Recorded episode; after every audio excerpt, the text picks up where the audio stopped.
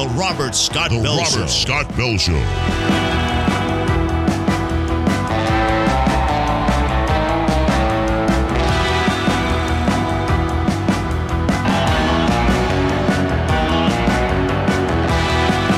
The voice of health, freedom, and liberty. The Robert Scott Bell Show.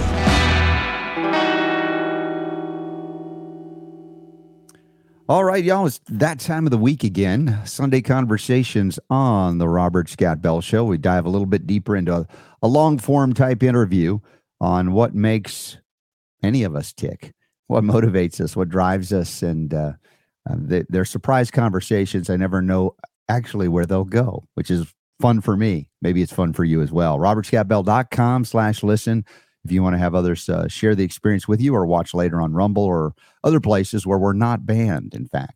Yeah, there are a few. Anyway, I appreciate y'all being here. RobertScottBell.com. You can sign up for the newsletter at RobertScottBell.com. It's as simple as that. Uh, it'll be a pop up window. Just fill it in. We used to have like a text service that would allow you to to log in or, or sign up that way, but they're retooling that for now. So just come on over to RobertScottBell.com. Uh, upcoming events, we got loads of them. And I hope some of you can join me next weekend in uh, Loveland, Colorado, of all places. Uh, there's a big uh, naturally inspired health summit. Uh, so, with that, uh, where are we going today? Excuse me, I got to sneeze. good morning, good afternoon, good evening. Now I'm I'm present. You know how a sneeze can bring you from wherever you were to where you are. it just did that. Oh my gosh. So uh, here's a question: What makes a man a man? And of course, there could be a lot of jokes about that, but it, it's it's an astonishing and strange world we live in uh, when many people can't define what a man is, much less what a woman is. And there's a website called Man of Presence, manofpresence.com. We have it linked up in the show notes, and it's a, a man named Kai Jordan joining us all the way from Bali. Uh, and we're going to talk about not only that, but some relationship perspectives that he and his wife have. Uh, from there and around the world, you can tap into them and perhaps enhance your own uh, presence as a man or a woman, and as a relationship between, in in in the case of uh, those that uh, uh, have relationships. That way, you might want to learn a little bit what we're what we're going to learn this morning. So, welcome all the way from Bali on the Robert Scott Bell Show. Sunday conversations with Kai Jordan. Thank you, Kai, for being here. Hey, thanks for having me. It's a pleasure. It's good to, to connect now. I learned that we connect not only through my buddy Kevin Tuttle, but through my other buddy Laban Ditchburn and his wife Anna. So I know we're a good company, good people that are doing extraordinary work out there. Uh, and uh, I guess I got to ask the question: How did you end up in Bali and connect with your wife and uh, do the things that we're going to learn that you do? Yeah, well, that's uh, that's a whole story. So I I was going through a separation from my first wife uh, back in 2017. Uh, Gabriella, my current partner, happened to be going through separation as well, and we were. She was living in Bali. I was living in Canada, and we flew out to Spain into the same training, three weeks on relationship, sexuality, and it was it was uh, a container that we basically had our focus on improving relationships, getting better, learning, and we met and we had a whirlwind of of love. It was a big love bomb, uh, and and from there we just spent almost every moment together during that that workshop. I had to go back to Canada. She had to go back to Bali, um, and then I later moved out to Bali fairly fairly shortly after. I came to visit a couple months later, and then I was out out living in Bali six months later. So the uh, I, what I hear is, uh, you know, in, in the love bomb scenario, it's like the honeymoon time. This great passion of connection that's so uh, intense. You know, it's a fire, right? And uh, Bruce Lipton, cellular biologist. I don't know if you ever interviewed him. He's been fantastic in what he's written. He actually wrote a book about the honeymoon effect of how to maintain that feeling throughout your life cycle, throughout the relationship, and the relationship not just with a spouse or a partner, but with life itself. Mhm. And so I don't know if there's some things that you've learned about that intensity to the transition that, you know, you're out of this honeymoon phase of the relationship, but now you're in Bali with her.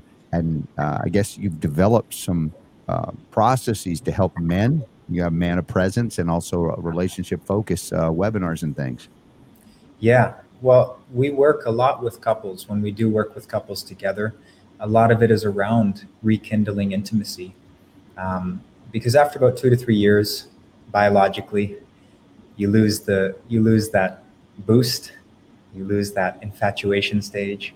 So we've we've we have practices that we give to couples, individuals as well, if they're looking to attract a partner, but to couples specifically to help them deepen their intimacy, remove any obstacles that may have been created throughout the relationship or after they've met, and then to consciously create polarity or a magnetism, kind of a masculine feminine polarization where they can feel the attraction again. Um, and that was actually where we met. We met in a conscious sex and relating um, workshop. So that's that's the basis of our relationship. It's uh, it's very much been around intimacy and sexuality and exploring. We we call our path the path of devotional love, and we see relationship as a spiritual possibility. We see it as a spiritual path, and we know that great relationships aren't by chance; they're created. Mm. So if people are going to have great relationships that are getting past that two to three year mark, and what we call the default phase, which is essentially when two people come together, they have their conditioning, they have their childhood conditioning from individual homes, individual cultures. That comes together and either mixes or it doesn't. And oftentimes later down the road, it doesn't. So, what we have is we have the possibility of a default playing out, which is you fall into the habit of acting out your relationships the same way you watched your parents do it or the way that you learned how to attach, right? That's where attachment theory comes from. Or you learn how to consciously create and you meticulously intentionalize every aspect of your relationship so that it's a model that you create that works for you. Hmm. The, the conscious, I call it co creation, conscious co creation, it's engaging in a relationship because it becomes uh, when you get beyond the the traditional honeymoon phase, the chemistry of it all. Now you're confronted with, as you point out, patterns of behavior from before that that were kind of invisible to you because there was an infatuation phase. You know, the initial phase of it overwhelms everything, and now suddenly you're learning about details of behaviors, and maybe you don't even know where they come from if you're not aware that we're all programmed almost before we're seven in a lot of ways, and to kind of break free of that programming where it conflicts with our spouse or our other you know other half if we consider that relationship uh, bringing us together making us whole. Although i would argue that we must have some level of wholeness in and of ourselves in order to successfully navigate a relationship where we perceive the other one completes us talk to me about a little bit of the misconception of uh, that concept of the soulmate where you're not fully whole unless the other half of you shows up as opposed to being whole and whole Yeah, yeah. We, I mean, it's, it's this is more of my personal thoughts on the matter, but mm-hmm. I've come to see after working with lots of different couples that love isn't always enough, and there is no such thing as a soulmate. Mm. If we really want to create a relationship that lasts, that stands the test of time, that can be something that can be fulfilling decade after decade or you know into the into the longer phases of relationship, then we have to be there have to be a couple different factors. We have to create consciously create the space in the relationship for the couple. Obviously, if you have kids, we have three kids, we have three boys.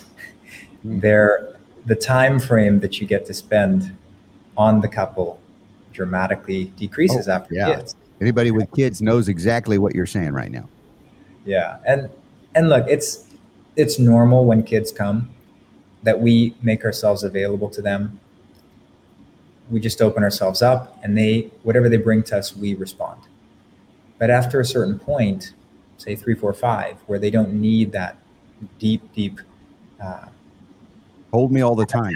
yeah, yeah, only all the time exactly. Where you get a little bit more space.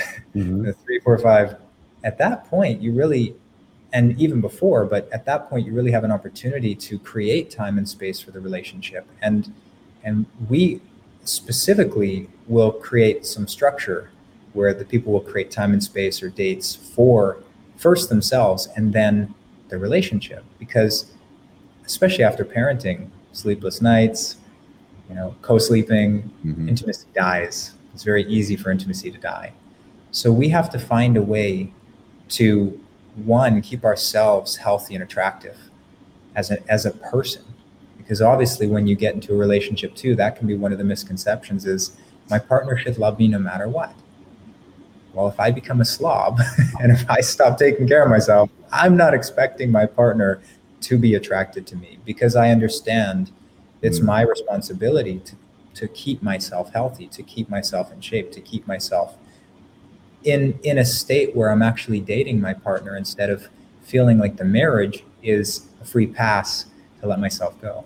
Yeah, yeah. I was thinking about if you become slovenly, if you will. Uh, there's also a lack of self love in that. There's a, a self destruction in that to expect your partner to continue to have the same perspective. I, I mean, there might be a deep love, but a deep concern as well in that case. Um, I, I, come I come back to this thought about being whole and being whole and then coming together, you know, um, more than the sum of the parts. And yet, if you lack love, really, this is where in relationships, the ability of the partner to see that which you lack and and love love it back to health. you know, there's times where that challenge is there, where oftentimes one partner will go, "Oh, um, yeah, I don't like that part. You don't like that part of you. I'm just going to let you go with that and move on. And it's like an incredible, I don't know if the word is sacrifice, but an ability to see something in your partner that they don't even see from time to time. Maybe it's even before you got together and that, that was the basis for a relationship. Ultimately, you realized that uh, there was a wound there that the partner had to love to heal, right? Love. And, and it's a lot of work because again, that the one that's bringing that wound may not even realize it's there or a- acknowledge and recognize how to overcome it, if you will. And there's love and compassion and other things. Now, I, am saying this, and you, I know your wheels are turning because you've got a lot of experience in this regard. Um, there are times where we would look at someone in that situation and go, "Oh, I, I want, I see what's wrong, and I want to fix you."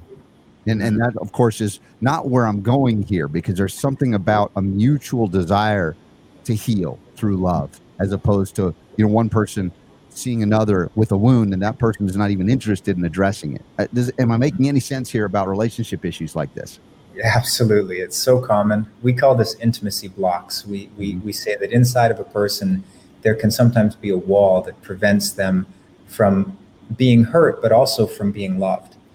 And it's our job to start to chip away at that wall, at that closure that we've created from previous relationships, from childhood wounds, from trauma, mm. because ultimately we want to be able to stand vulnerable, fully naked, proverbially, of course, but also you know naked in front of our partner to be seen transparently, authentically as we are. But in order to do so, we can't be presenting a mask. We can't be holding on to something, some closure from the past. So a lot of the work that we do when we see a couple and they come and they're at a at a place where maybe you know they're considering separation or they're really going through a difficult time oftentimes there'll be we'll have to work with them individually so we start working with them i'll work with the man possibly or i'll start with the woman or gabriella will start with the man or the woman and we'll we'll work with them individually on what's in the way for them.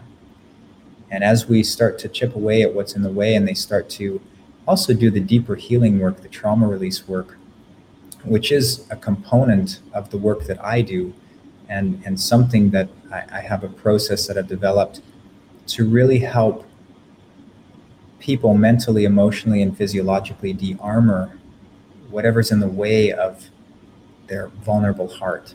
When they get down to that point, mm-hmm. they can integrate whatever it is that they've experienced that's prevented them from staying open. So, a traumatic experience, they can integrate that and they can bring something new to their partner.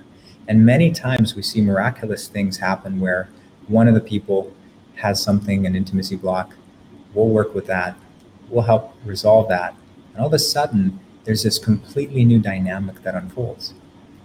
And the reports are often, it's like I'm, you know, it's like I'm meeting my partner for the first time again. And we see this many, many, many times. We've even seen it in our relationship many times, but we see this if you're in a long term relationship.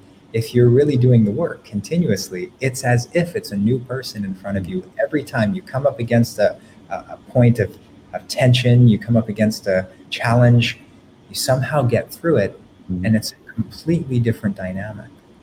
Now, do you see that? Because this is a deep level, I would say, spiritual commitment to one another. And very often you know in the honeymoon phase of a relationship you have you know the, the physical attraction and all the chemistry that's going on and then suddenly you find out about the stuff as it fades that part of it. And you go ooh i really don't like this. And there isn't a commitment to move forward right? Versus those that say you know what? This love that i feel is greater than all the things that i don't like you know that i'm seeing and i'm witnessing for the first time and that you commit to work through and beyond those things and that's where anybody that's been married for a long time, I, I mean, we're approaching Lord 94, almost 30 years. I think that's right. Hope I, am right on that. I get in trouble. I won't. but the the uh, willingness to realize that as people who have been married for decades say, it it's not just something that happens. There's an engagement we've talked about. There's an effort that needs to be made. There are great difficulties where you decide to move, push through, or overcome them, as opposed to you know what, this is just too hard. I give up. And there's a lot of folks, and I'm not trying to make judgments here, but we know in, in our lifetime the divorce rate, if you will, for those who get married and is is, is sky high.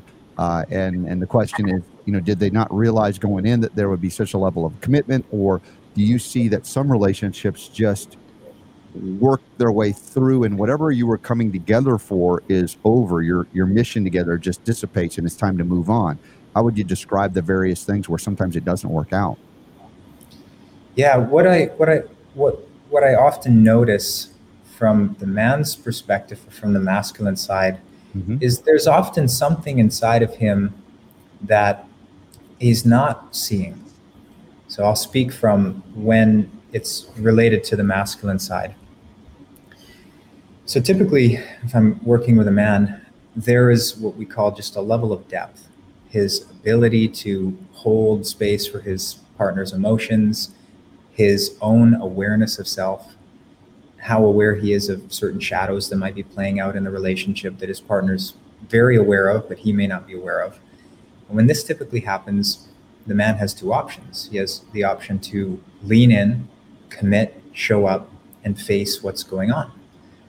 And often that's a difficult situation because most men don't know how to deal with shame.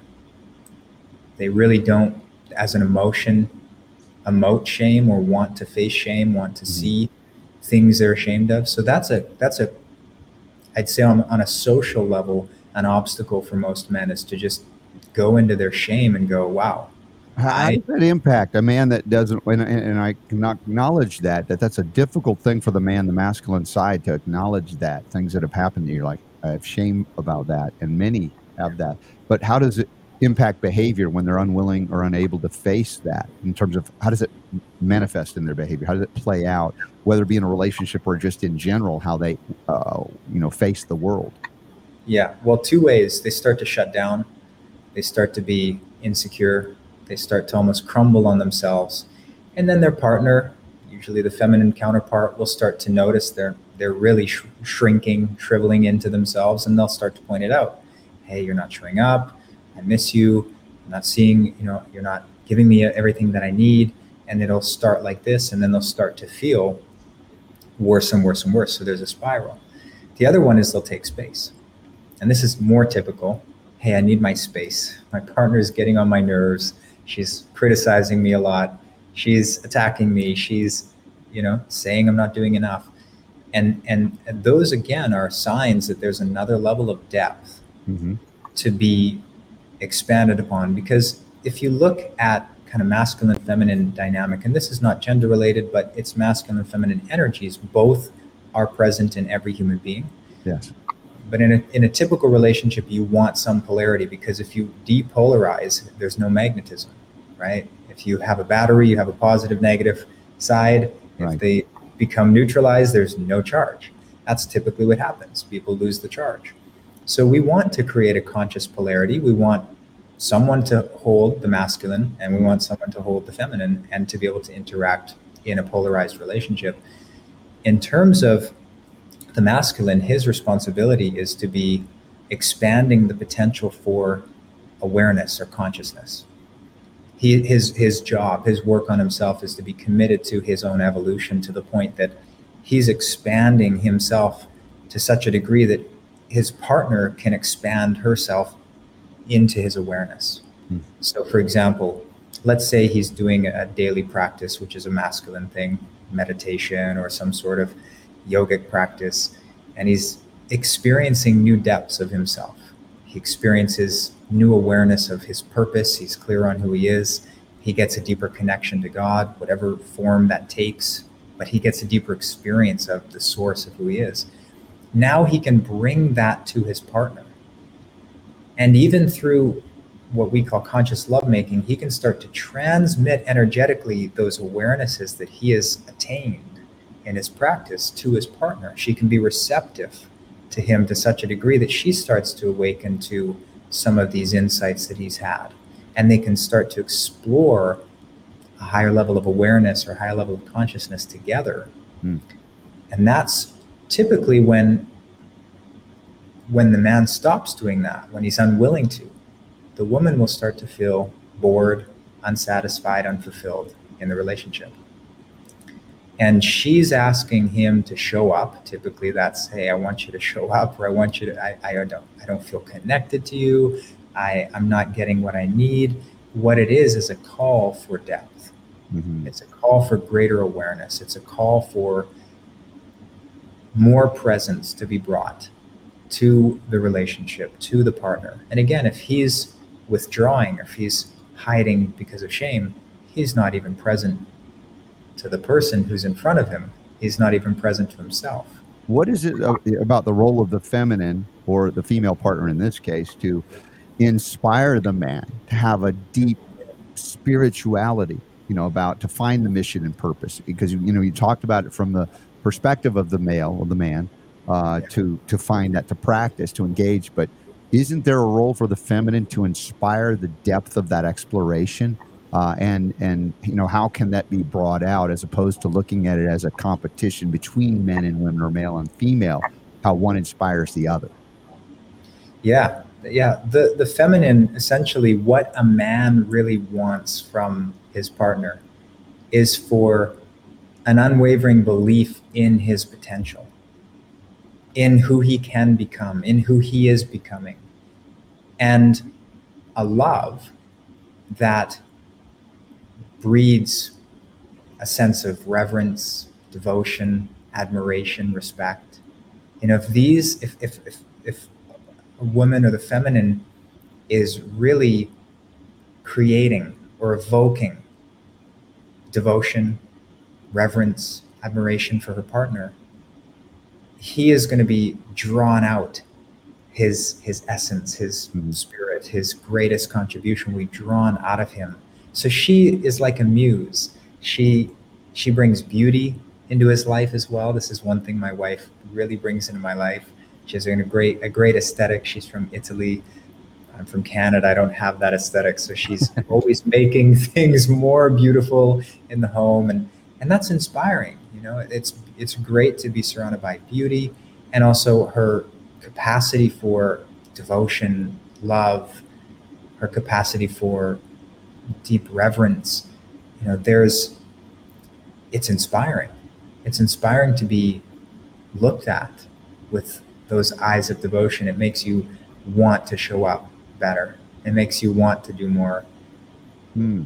I, you know i'm fascinated a little bit by the uh, imagery and symbolism you know within relationships within the male female going back to antiquity you know how it's presented and represented yet we are seeing such strangeness. And I'll bring up your home country of Canada right now.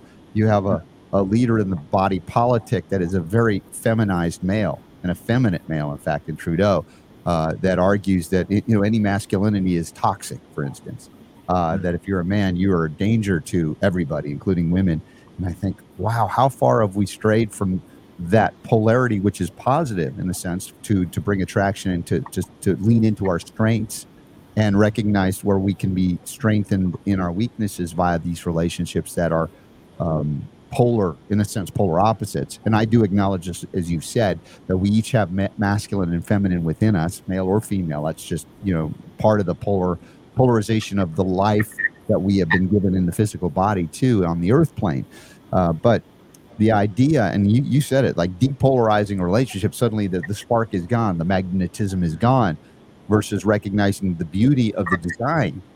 And as I said, leaning into it. So, what can you tell me about uh, whether it be your Canadian experience, having left it now and looking back at the culture of how it's diminished the male and the masculine, uh, because it argues that it should be ashamed, for instance. And in that case, what what have we what are we what are we bringing up for for children that have no earthly idea of their role as male or female in this in this experience? Mm. Yeah, I mean, we see it in society today. There's there's kind of a war on masculinity, and it's. I think that that masculinity, what we have seen up until now, is not is not the ideal, but it's also not the enemy. You know, masculinity. It's it's the pure creative energy. It's the desire to improve. It's future oriented. It's trying to create and provide and protect. So the only thing that happens sometimes is it becomes personalized, right? Mm-hmm. It becomes about my needs. It becomes about what I want. And then there there's a fight, right? When it's individualized, when masculine energy is individualized and self-centered, it can become destructive. When it's expanded and it's inclusive, it becomes constructive. It's the same force, right? So if we look at again some some I guess some of the things that are going on uh, in the world where there's this war, masculinity. What I know it to be in terms of how I see it in the man of presence work mm-hmm. is every man has the power to create who he wants to be. That's what masculinity is. It's the the power of conscious creation, intentional creation, right? And that capacity to be able to consciously say, I choose to be this, independent of what society says a man is, right? I choose to be this quality, I choose to be that quality. That's really the kind of masculinity that I, I share with the men is your responsibility is to consciously create who you are and from there create a kingdom or essentially a, a world mm-hmm. that you're contributing to around you that you protect and you serve. And if we are doing that from a place of service, from a place of I have a distinction that I share, which is I create win win opportunities and solutions for everyone around me, including myself. So if we're not self oriented in our creation, mm-hmm. then essentially what we're doing is we're building a better world. And that's what's going to be needed, right? There are a lot of structures falling. We see political structures or, you know, at ends with one another. We see, I see it, schooling systems not making sense to many people. A lot of people moving to homeschooling. But I've known that because Bali is, you have to private school anyway, wherever you go. If you if you're a world traveling family, you're you're outside of the realm of public school you don't think in that because it's not an option. So you have to explore what are the other options, what are the best ways to approach healthcare. You know, my kids' schooling. What are the the laws in another country? Am I even protected? Do I even have rights? So everything gets put into question when you live somewhere else than where you're born, mm-hmm. and you don't have your citizenship to protect you. You start to think about the structures that are in place. It's it's amazing just how, let's say, little structure people have here in Bali, right? The healthcare. Yeah, you, have grown up in the West, and we have this very powerful embedded structure that you're born into that you just take for granted.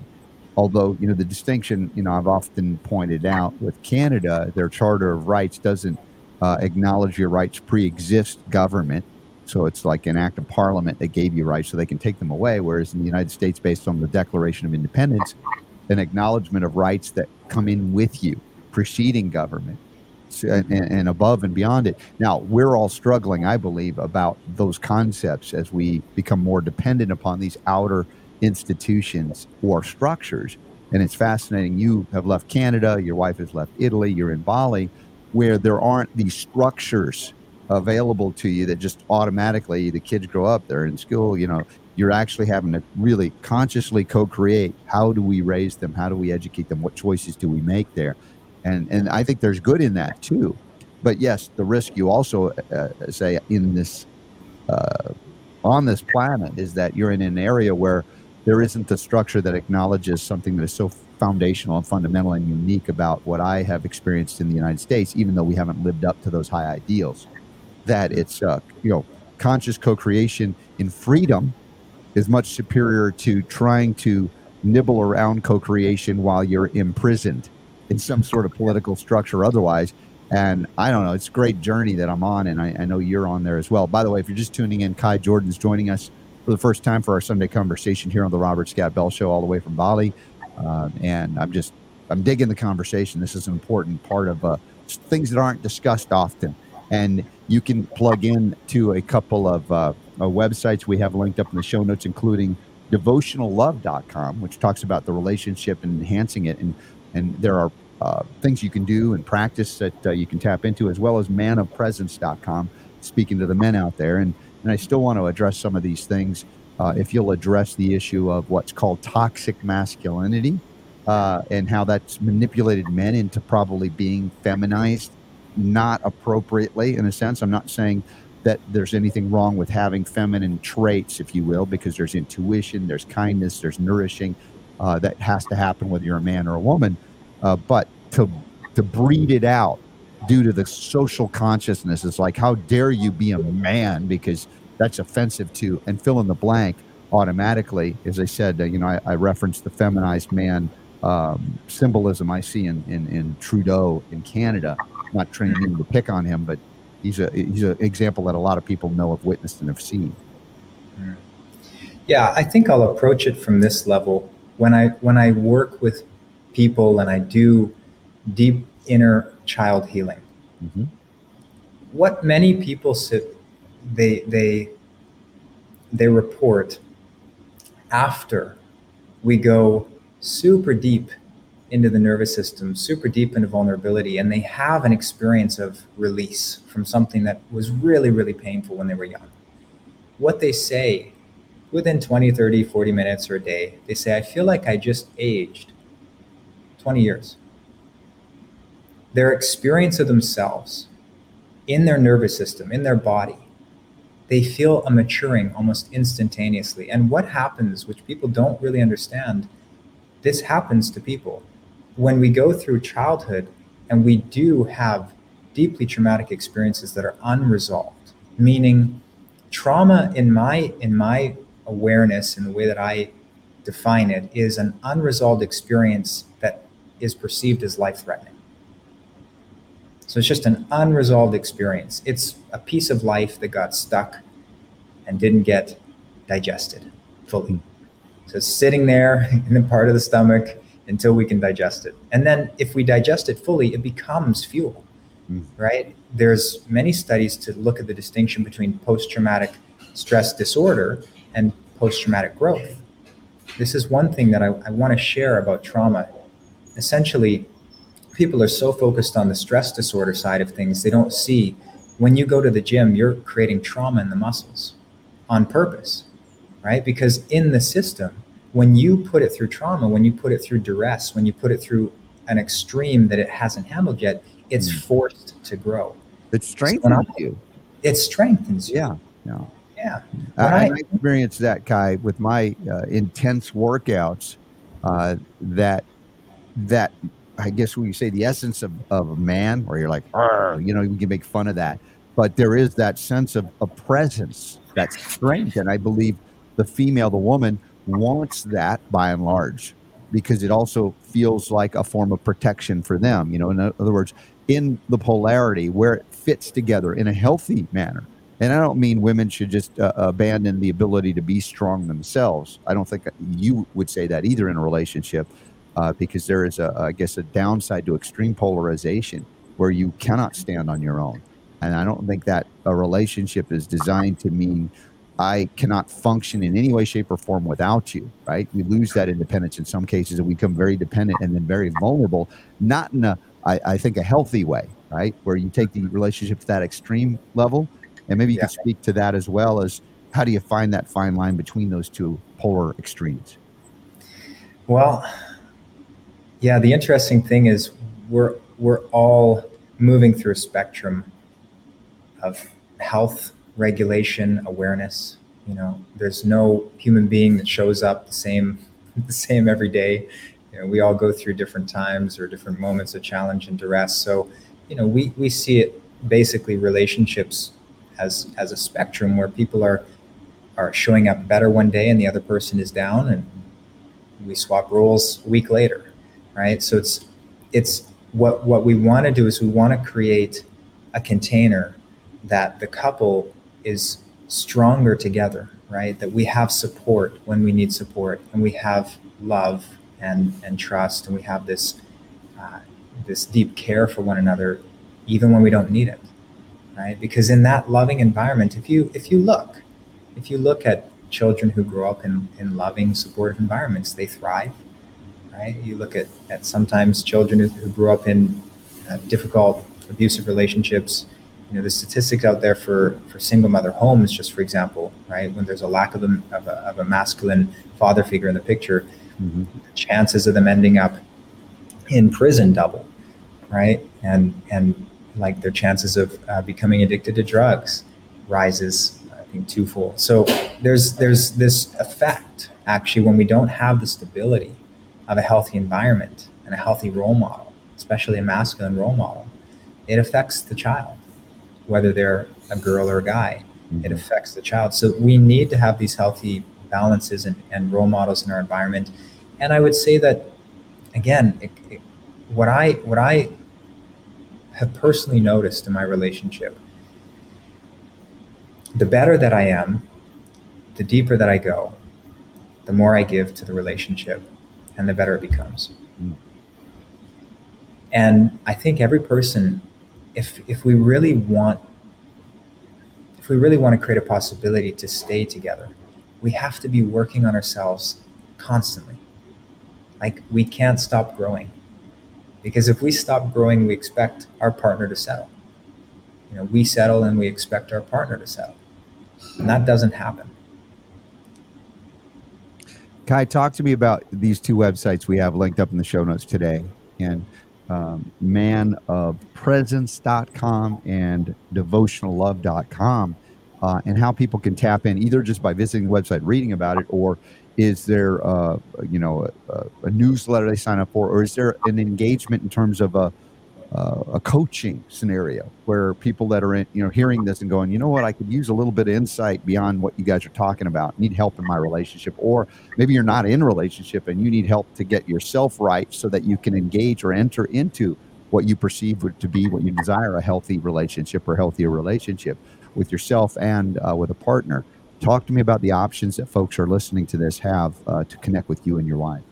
Yeah, so devotional love is really the relationship work that my wife and I do together. We work with couples and individuals. We work one to one in in kind of four to six month containers where we really help people turn around their relationship or help people work on themselves to the point where they can attract a partner.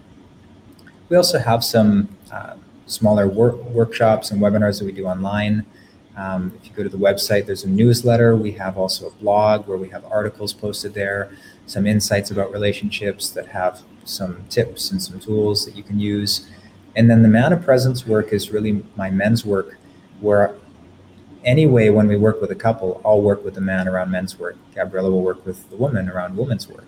And that's going to help create that polarity again. It's going to help individually work on their stuff that's coming up I mean, the, the reality is we don't, our partner can't hold space for everything that comes up. We can't expect them to. So the problem that most couples face is they get into a point where stuff's coming up individually and they share it with their partner and their partner doesn't have space or they don't have the capacity to support them. They don't have the skill. So when we create a container and we can work with them individually, we can offload a lot of that individual stuff that's coming up in between the relationship and we can help them resolve it individually and then come back and create something new. In the men's work it's really a process. There's an there's a, a 12 week program uh, that i offer called mastering presence and it's really a process uh, which is all pre-recorded. Uh, there's also the possibility of doing some one-to-one work uh, if people want that. But that 12 weeks is really 12 modules designed to help people create consciously a, a new way of being as a man. Mm-hmm. Right. And we work on things like personal responsibility and we work on sexuality and we work on uh, presence and we work on collaboration. You know, there are 14 distinctions that I discovered that really helped me in terms of redefining and redesigning my masculinity and help me break some of the conditioning around being a man, right? This competition complex, or mm-hmm. uh, essentially being seeing seeing ourselves um, as aggressive, or even even being sexual, seeing that as a bad thing.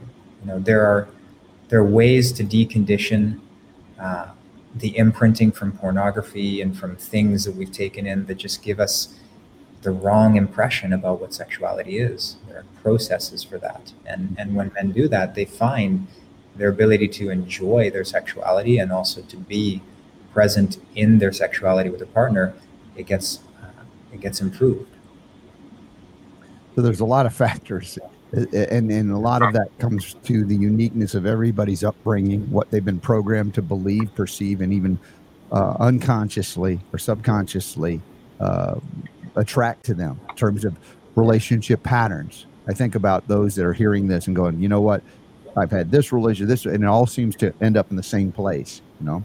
And I think these patterns that have, uh, you know, kind of emerged in somebody's life, you, you find the common denominator is you, and it's not not a good place. You're thinking, wait a second, I, I always blame that other person. It's like, but I'm in that, and it seems to go the same route, same time, same place every time. Uh, I guess in this 12 week course? Is that something that could be addressed for people that really are wanting to take responsibility for their role in co creating patterns that they say, I don't like that and I don't want to do that again? Yeah. Yeah. It, it is specifically designed for men or the masculine, but in, in the couples work or the work in the, in the, in the devotion love container, we specifically go through a phase where we help them decondition we mm-hmm. help them unravel the, the patterns that they're coming into the relationship with that are essentially butting heads. You know, it's most relationships that get past that two, three year infatuation stage, the honeymoon, that the default patterns start to become prominent and front and center.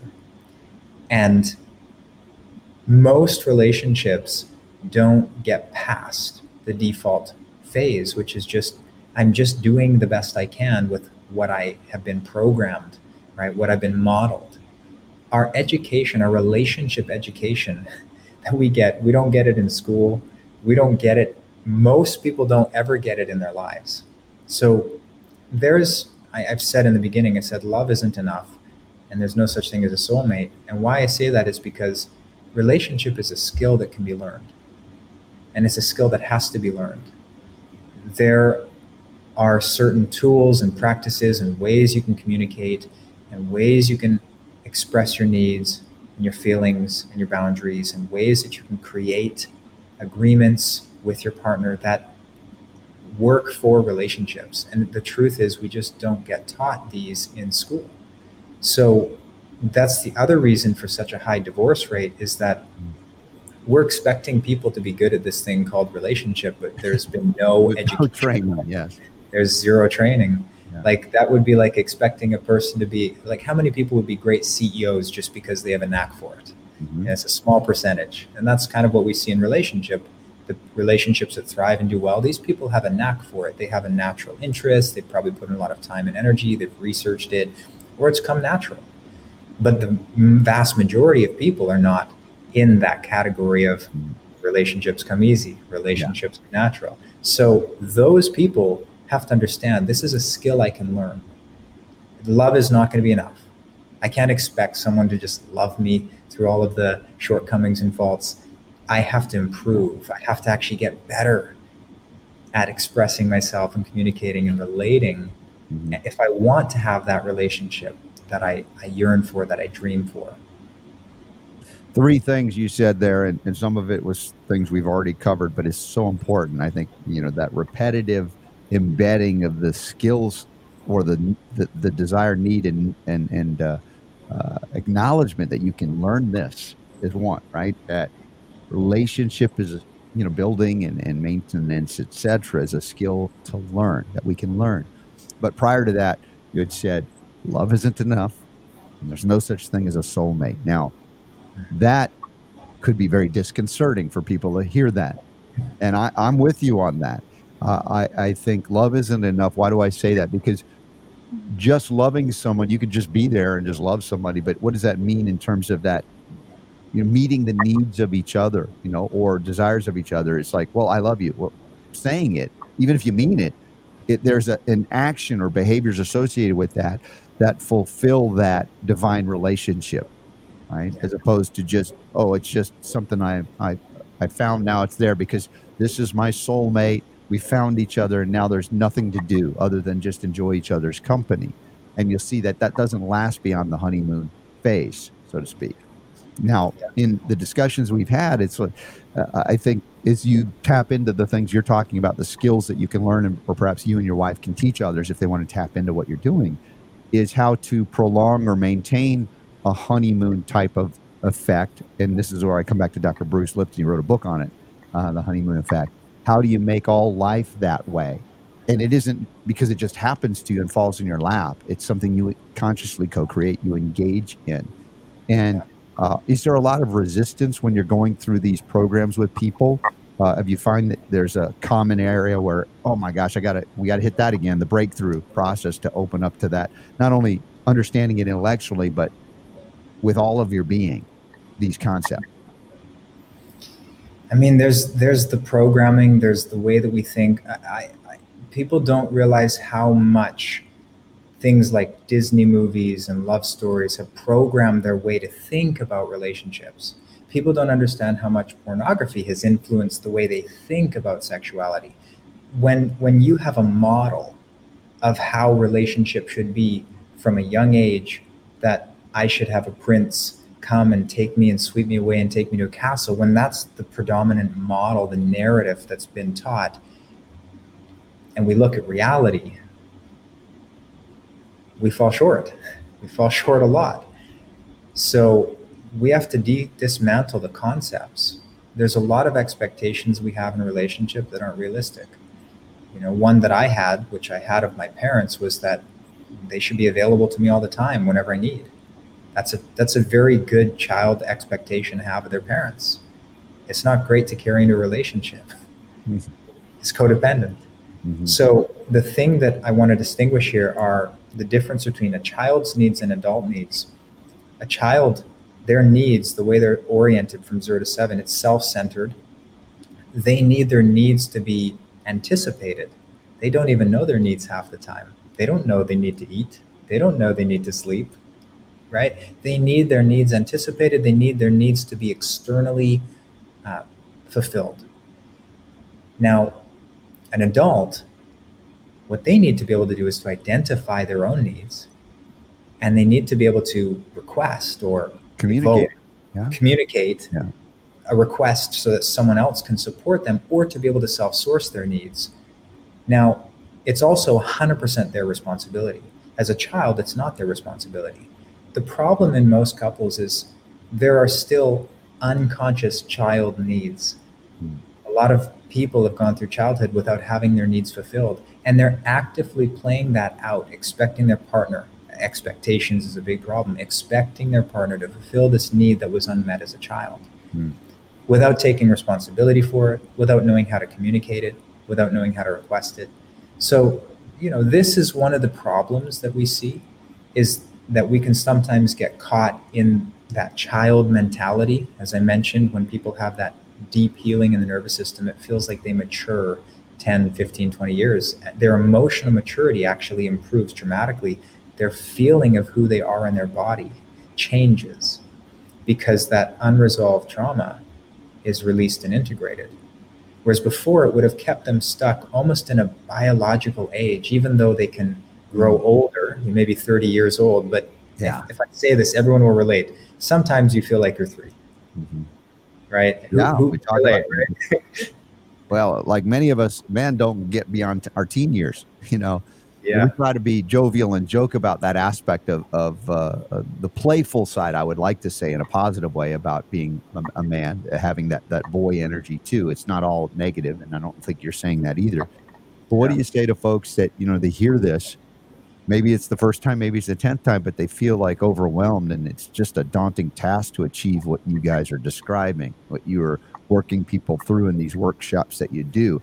Uh, how how do you let people know that they could do this, they can achieve this, they can overcome these patterns of behavior? Uh, is there something that uh, you know kind of triggers that? Oh, I can I can do this. It's not too overwhelming to do.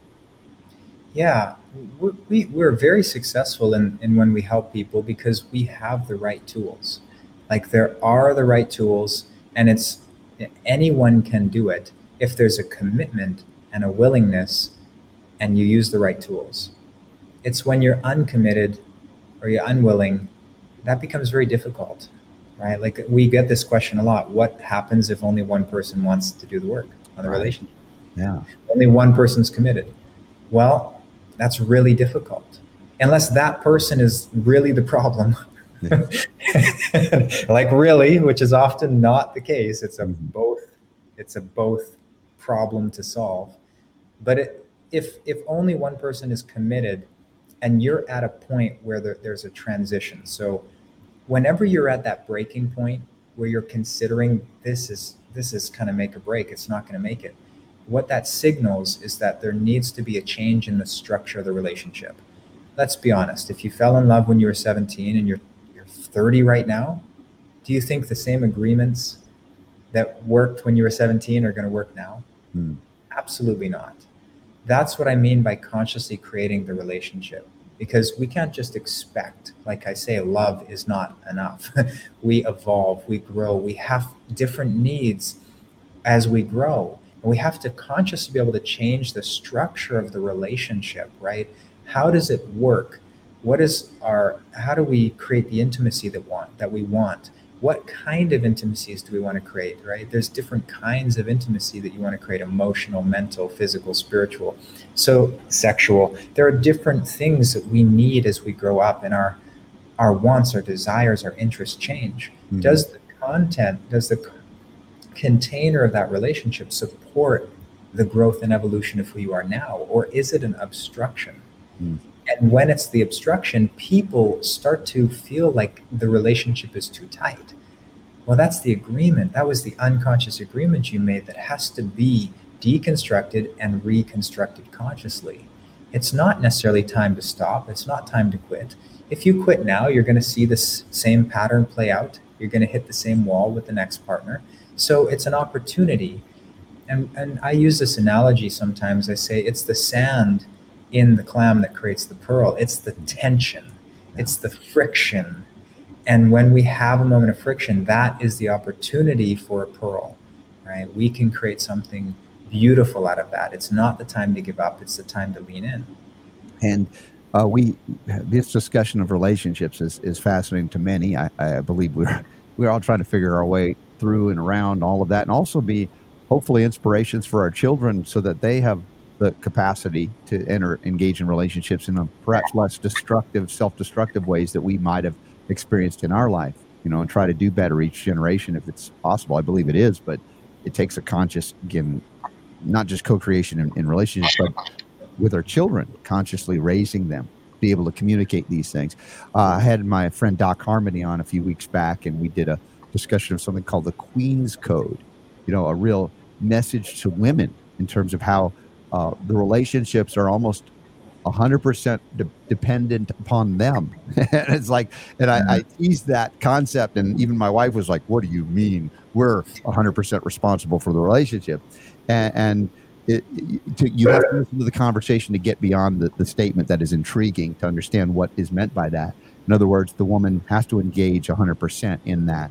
What does that mean? How does that manifest? So go back, y'all, if you have missed that discussion of the Queen's Code with uh, uh, Doc Harmony from a few weeks back. I think it's a perfect companion piece to our discussion today, which centered a little bit more on the masculine side because you as a man, me as a man, talking about that. But I don't think in any way this is toxic.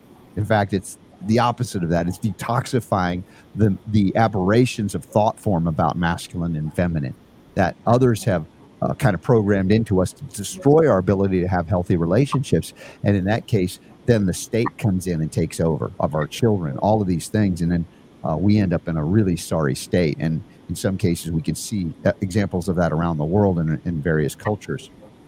What you're doing out of Bali is quite extraordinary. And I guess people can tap in online from all over the world to get help. Yeah, yeah, 95% of who we work with are online.